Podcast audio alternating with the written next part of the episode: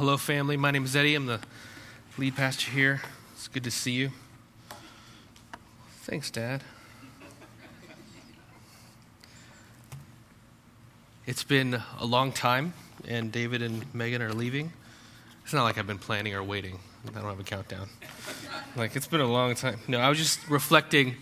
Uh, when, when I met David, um, it was shortly after he had had like meningitis and I don't know something terrible was happening in his life. He was uh, he was doing IT work slash office work slash at least I'm not a janitor now work um, for the church, uh, and I was doing IT work, and that was probably 2007 maybe, and and we've had the privilege of of serving together. He's watched me be a foolish youth pastor, and we made stupid videos of me uh, trying to be a raptor, and then finding out that the church thought we were saying rapper and having no idea what was happening and why there was a guy running around like this.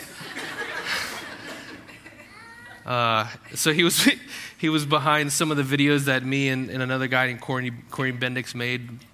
Um, he would watch us do stupid things to one another and come up with ideas to help us do stupid things together, often, often not being in the video himself. Um, most of the time, he wasn't in the video. um, but we've grown together as, as friends and uh, sharpened one another, and um, it's. Uh, I frankly had not expected to be as emotional as I am. Because sometimes you, you forget. But um, he's been a close friend of mine, and you're a jerk for leaving. so that's on the podcast. Um, but we're, we're today we're talking about the fact that God uses ordinary people to do extraordinary things. And I am an ordinary person, and David is a slightly less ordinary person. and you're here, and maybe you feel like you're an ordinary person and you look at your life and you say, God, how would you use me? Yeah. Or maybe, God, where are you? Yeah. God, do you care? And so we're going to talk about that. But before we get into that, I want us to think about mission. Because ultimately, when we think about God's acts and his purpose and his actions in the world, um, we, we have to remember that he has a mission. Uh, a, famous missiologist says God's mission has a church. Not that God's church has a mission, although that's true, but, but God's mission supersedes the church. It encompasses the church. Um, sometimes we think that God has done what he's done in, in Jesus Christ. He's saved us, he's presented salvation to, to us by faith in Jesus Christ. And, and that's kind of the end of it. But, but when we look at Scripture, when we look at Genesis, we look at God creating everything, as we read a little bit about in, in, in Psalm 136, and we look at Revelation, the ultimate goal is not to build a church. The ultimate goal is to bring glory to the only person who deserves our worship. And he created a church because there are areas and there are places in the world where God's glory is not being shown, where it's not being manifested. In Denver, there are places where God's glory needs to be manifested, and that's why we're sending them out. In Sterling, there are places where God's glory is not being manifested in Ashburn, in Lowes Island, in Sterling Park, in Purcellville, in, in Hamilton. There are places where God's glory is not being manifested, and God's mission has a church. in Matthew 28, we'll get to the text in just a second, but in Matthew 28, you, you, you probably know the text. Um, Jesus gives some of his last words to his disciples, and he says in verses 18 through 20 All authority in heaven and on earth has been given to me. Go therefore and make disciples of all nations, baptizing them in the name of the Father and of the Son and of the Holy Spirit, teaching them to obey, to observe all that I've commanded. And behold, I am with you always to the end of the age. That is the commission, that's the mission that he's given us. And then in Acts chapter 1,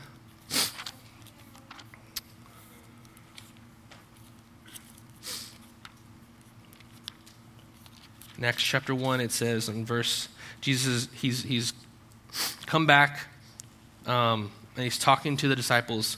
And he says, But you will receive power when the Holy Spirit comes upon you, and you will be my witnesses in Jerusalem and in all Judea and Samaria and to the ends of the earth.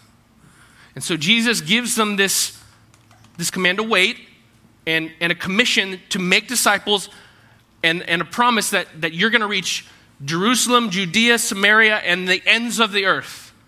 And, and like concentric circles, if you were to look at the map, Jerusalem's in the middle, uh, Samaria and Judea, and, and the ends of the earth. And it's intended to go out. And that is the mission that God has for us reaching the nations. And so, this is why we do church. This is why Grace Covenant Church Sterling exists. Um, we are not an overflow. We are not um, here just to have a social club.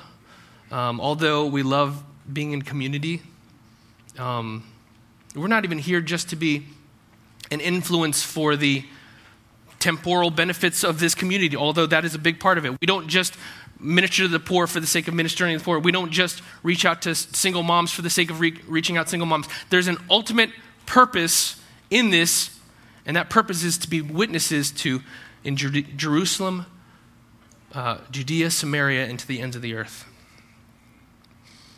And what's interesting is that God uses ordinary people to, uh, ex- to accomplish his extraordinary mission. Go to Acts chapter 8 with me. And let's stand and read this together.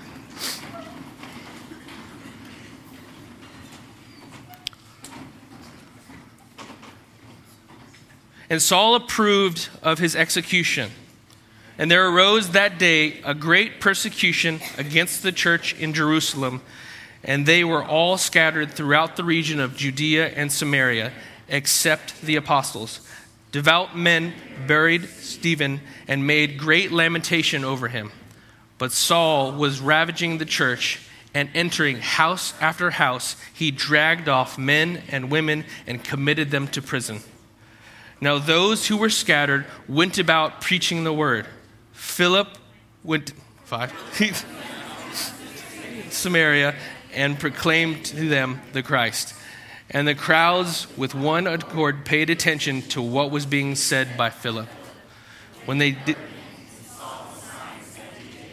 For unclean spirits, crying out with a loud voice, came out of many who, and many who were paralyzed or lame were healed. So there was much joy in this city. Father God, help us to see that as ordinary individuals, Lord, you can do extraordinary things through us that your mission is accomplished, your extraordinary mission is accomplished through ordinary people like the people in this room. Pray this in Jesus' name. Amen. So that was super abrupt. Um, the, it would have been good for us to read like the previous chapter, but I, it's long, and you can see how terribly I do that from the front. So, um, what was going on is that the church is growing and this guy Stephen, who he's he's not even an apostle, he's he's just a guy, um, faithful servant of God. He he ends up preaching this message to some of the the community there, and he basically goes from Genesis to now, and he says God has been trying to bring about redemption, and He's been trying to get your attention to bring about salvation, and you guys killed him. Um, and, and they did not like that story, and so they stoned him. And all the while, as these guys were picking up stones to stone him because they thought he was blaspheming, they took their jackets off so they could get you know, a better grip, and they laid it at the hands of this young man named Saul, who would later, we would know him as Paul. Um, and that's where we pick up. And Saul approved of Stephen's execution. So Saul was persecuting the church. Stephen had been stoned to death for his sermon about Jesus Christ. And believers in Jerusalem were fleeing to Judea and Samaria to avoid persecution. What's interesting is that the persecution was the tool that God used to fulfill his prophecy that we read in Acts chapter 1. Right? Jesus says, and I'll read it again. Jesus says in Acts chapter 1, verse 8, You will receive power when the Holy Spirit has come upon you, and you will be my witnesses in Jer- Jerusalem and in all Judea and Samaria and to the ends of the earth. Now imagine you're a believer, right? Jesus has come back. Like, it's a pretty big deal. You're, you're kind of pumped, right? If you're, I, I, I don't know, your football team, magically they decide there's overtime and they just destroy everyone else and they win forever. and you're like, I picked the right team.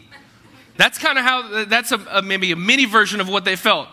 Or, you know, your, your nation is at war with another nation and you think you're going to end and it's the end of the world and it's terrible. And then all of a sudden, you know, for whatever reason, the army comes back from the dead and pounces the other team or the other uh, nation. And again, you're, in the right, you're on the right side of the, the fight.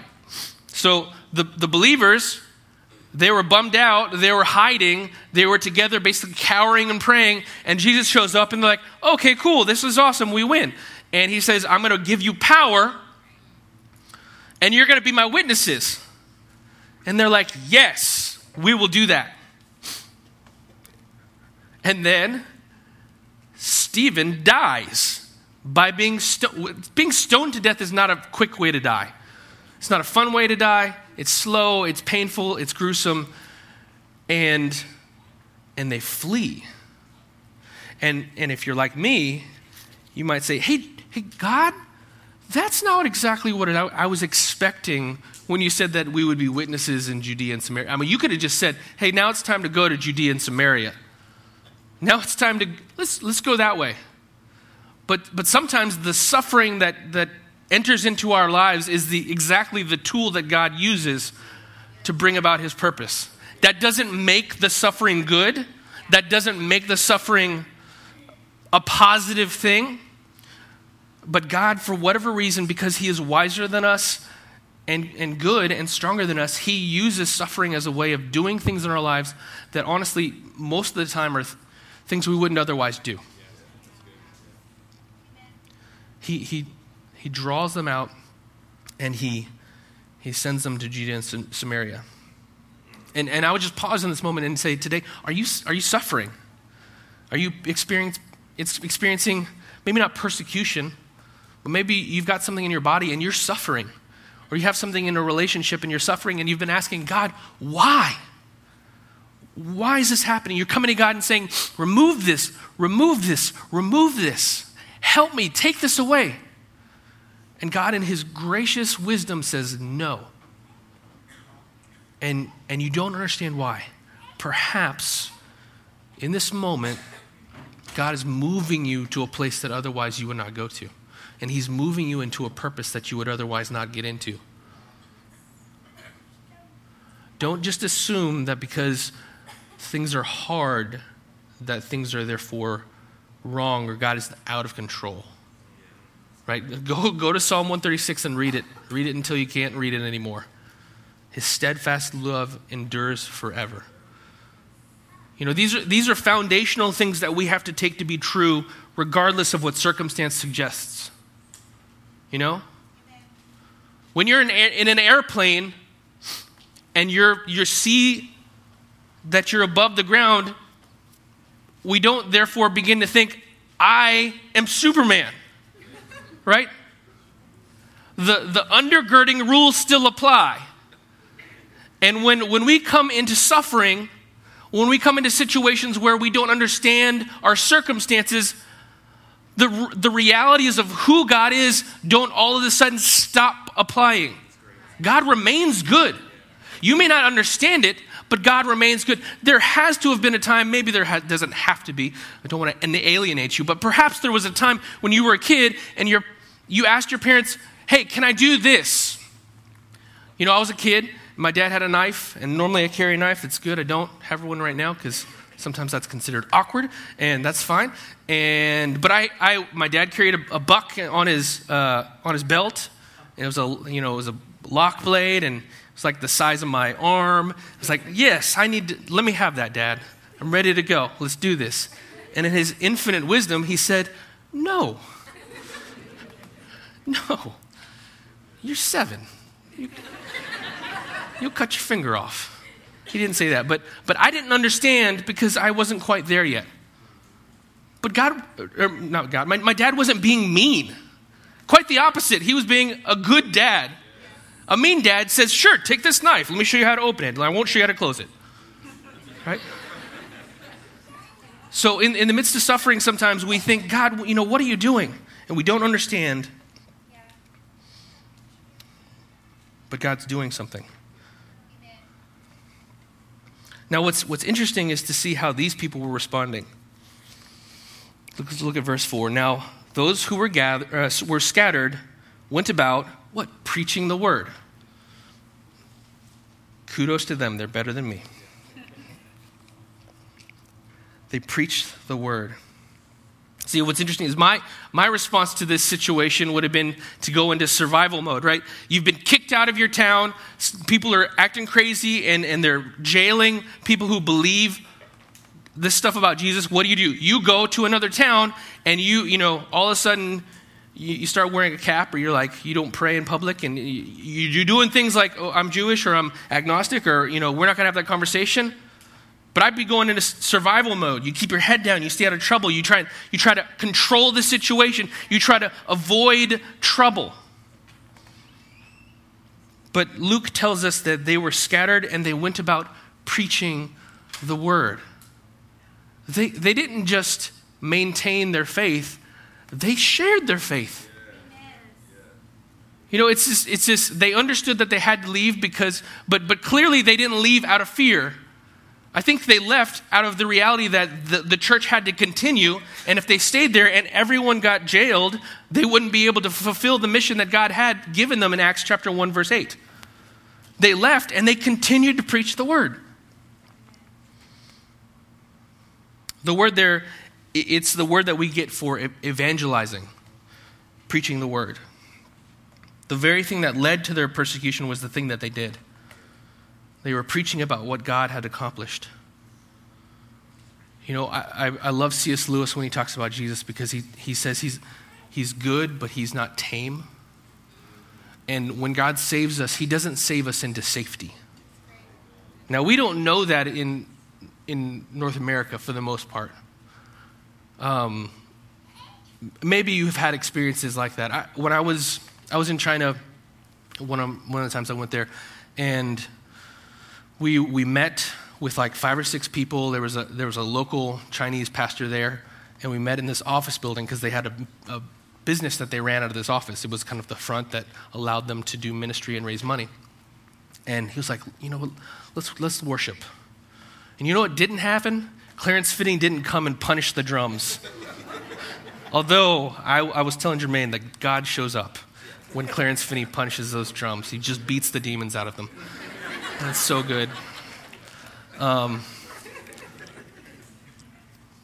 we sat down at a conference table and we sang quietly.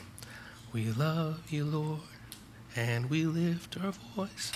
And, and that was that was the that was the volume and, and they, were, they were doing something, and they understood that God had not saved them into safety. God had saved them into glory. God had saved them into experiencing God's glorious mission, but, but He hadn't saved them into safety. And if you're looking to Christianity to save you into safety, to save your children into safety, to save your life into safety, if you're looking to God to give you something besides Himself, you're doing it wrong.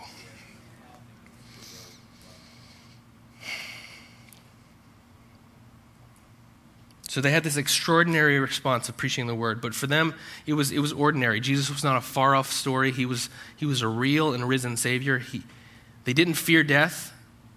I mean, it makes more sense when you begin to think about it. They had just seen Jesus, and so he had died, then he rose again, and he showed up and they're saying, well, if our Savior can come back from the dead, then maybe we don't have to worry as much. And there was a boldness that I think that sometimes we struggle with because we're kind of so far removed from that initial experience. But my encouragement to you is that the Holy Spirit is here, He's with us, and He wants you to, as we talk about in our mission, He wants you to experience Christ in a way that so transforms you that the same boldness that motivated them will, will motivate you in your office environment, in your neighborhood, in your family. Christ can be close to you. Christ can be experienced. Christ can be so close in your, in your heart that, that you don't fear death, that you don't fear social death, that you don't fear um, professional death. They were preaching, and, he, and it goes on to say, Philip went down to the city of Samaria and proclaimed to them Christ. And the crowds with one accord, paid attention to what was being said by Philip when they heard him and saw the signs that he did. For unclean spirits crying out with a loud voice came out of many who had had them, and many who were paralyzed or lame were healed. So there was much joy in that city. Now, when you start to read that, you might just turn it off and be like, eh, he was one of the apostles. He wasn't one of the apostles. Right? In, in verse 1, it says that they were all scattered throughout the region of Judea and Samaria except the apostles. Luke is working very hard to delineate this guy, Philip, the, uh, they, they call him Philip the evangelist, from Philip the apostle. This, this wasn't like a, you know, sometimes we think of the apostles as like the special forces, like Jesus' special forces, and it's like, all right, go in, flash bomb, and, you know, salvation, right? You're like, I want, I just want Jesus to give me a silenced MP4 and that, I don't know, that's weird, I'm sorry. Um, and, and, we think the apostles were these super Christians. Um, but, but we see Philip here, and, and he's doing the, the, the super Christian thing. Now, who is, who's Philip? If you go back to Acts chapter 6, you can go there, you, you don't have to. We had this, this instance where they're, they're serving the community and they're giving food out to these widows who don't have someone to give them food. And the, the, Greek, uh, the Greek widows are saying, hey, we're actually not getting our lunchable. I mean, they're getting theirs, but we're not getting ours. And so it says this Now, in these days, when the disciples were increasing in number, a complaint by the Hellenists or the Greek uh, believers arose against the Hebrew, the Hebrews, because their widows were being neglected in the daily distribution. And the 12 uh, apostles summoned the full number of disciples and said, It's not right that we should give up preaching the, the word of God to serve tables. Therefore, brothers, pick out from among you seven men of good repute, full of the Spirit, and full of wisdom, whom we will appoint to this duty but we will devote ourselves to prayer and the ministry of the word. And what they said pleased the whole gathering, and they chose Stephen, a man full of faith and of the Holy Spirit, and Philip and Prochorus and uh, Nicanor and Timon and Parmenas and Nicolaus, a proselyte of Antioch. Um, so Philip was just a guy. He was just a dude. We don't really even know what he like. He gets to go after Stephen, the guy who's like, He's full of the Spirit, and also this guy Philip over here. And and they what did they do? They end up giving food to the widows. That was their job. Right? You want to serve in the church? Yeah, let's I want to do it. Let's do it. Okay, take that lunchable to, to Miss Betty over there. And that one goes to Miss Sally. Um, but he, he was faithful. And what does it say about him? He was full of the Spirit, he was full of wisdom, and he was of good repute. He was the kind of person who was well spoken of. in his, his, in his community, in the church. He was the kind of person who had a good reputation and was worthy of being respected. He was full of the Spirit, and that means that he had he, he, was, he was godly. He was, he was oriented towards God. He, he lived a life that expressed the reality that he was trying to be obedient to Jesus Christ as he walked in step with the Spirit, as Paul talks about in Ephesians chapter 5. And he was full of wisdom. He was acquainted with the scriptures. He, he tried to live the scriptures, he tried to live a morally upright life. But otherwise, Paul, uh, Philip was an ordinary dude. He wasn't, he had not gone to Dallas Theological Seminary. He was not a PhD. He had not read, you know, the, the theologies of various German and Dutch theologians. I mean, he was not he was not special in that respect. Do you ever have a set of qualifications that keep you from doing what God would have you do? Are there things in your mind where you're like, you know what, I'll preach the gospel to my friends and family. I will, I will share the gospel. I will make disciples as soon as X. Maybe it's, you know, I don't, I don't quite know enough. Maybe it's, maybe it's, I, I just, I, you know, I haven't read the whole Bible. You know, there's the, the 12 small prophets. I forget Obadiah. Is he in there? I've never read those. I don't know what a lamentation is. I, I don't think it involves livestock, but I'm not sure. Maybe, you, maybe you've created a, once I, once I overcome that, then I'll make disciples. Then I will tell people about Jesus Christ. Maybe it's I'm not spiritual enough. You know, uh, Pastor Jermaine's talking about, the, about this prayer service, and I'm thinking to myself, I'd rather die. I, I, I really don't want to be put in a position where I, you know, I know they're keeping score. I'm sure they have placards. And as soon as I pray, it's going to be like F, F, F, D minus F. Maybe it's, you know, I'm not wise enough. You know, I'm, I'm a young, I'm young. I, am not, I'm not, once I get, you know, when I become an adult, when I, when I grow up, or, you know, when I, when I get my life fixed, you know, I have, I've got this, this past, I've got this, this stuff, and I've said no to it, and I've said yes to Jesus Christ, but I, get, you know, I got to work this stuff out before I can do X, Y, or Z. God uses ordinary people like you and me to do extraordinary things. Abraham was a pagan worshiper, he worshiped the moon. His theology was pretty bad. Um, David was a shepherd and the youngest in his family. Joseph was kind of a brat. Ruth was a widow. Peter was a blue collar fisherman. Luke was a doctor. I mean, he was pretty smart. He wrote two pretty big books, so maybe he's not super ordinary. Philip was just a, he's a simple Christian. God uses ordinary people. And God will use you. Right? David and Megan, I love them so much, and, and I'm bummed to see them go. But you know what's not going to happen when they leave? The church is not going to shutter and close. And if, if I do something dumb and get hit by a car or something, the church is not going to close. That's not going to happen. Don't worry, everything's going to be fine. but it's not dependent on us. You know? Um, God will use whomever He wants to use. And if you're in this room and you're like, eh, you know, maybe God would use me. Yes, God will use you. Go to the Connection Center and say, let God use me, and we will put you to work.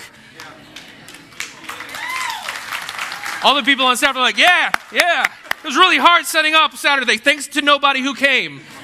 I'm just kidding. There were a lot of people there. There were wings, and you missed them.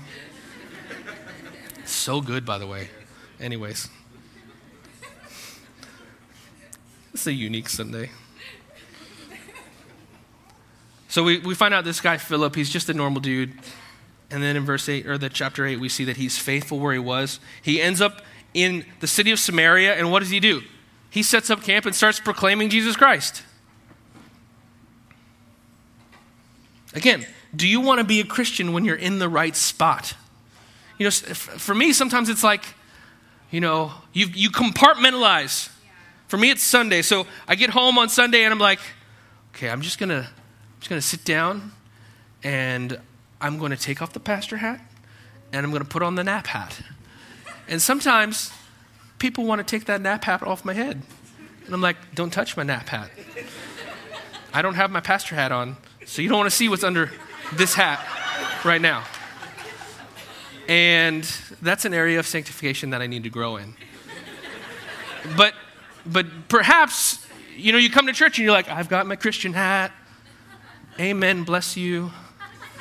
Then Monday, you just hope nobody sees what hat you have on. Or someone cuts you off in traffic and you're like, ah, I got a hat for you, friend.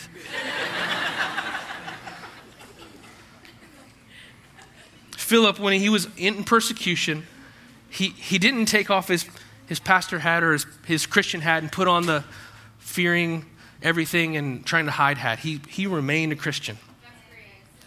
And the reality is, God wants Christ to be our identity, not to be a coat that we put on, not a hat that we put on, but who we are. If you struggle with that, hey, I'm right there with you. But that's the call that He wants to call us to. You don't have to wait.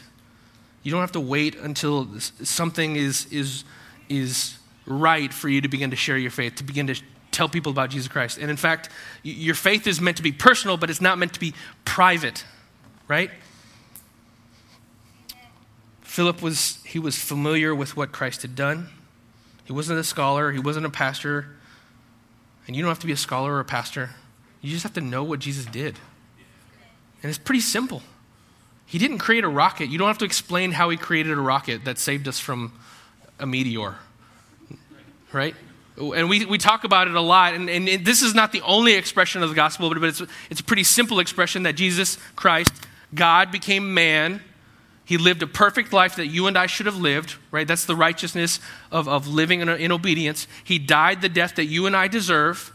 That's his, his penal substitutionary atonement death, but you don't have to say that. You just say he died the death that I should have died. He rose again, defeating Satan's sin and death and offering eternal life to everyone who has faith and believes.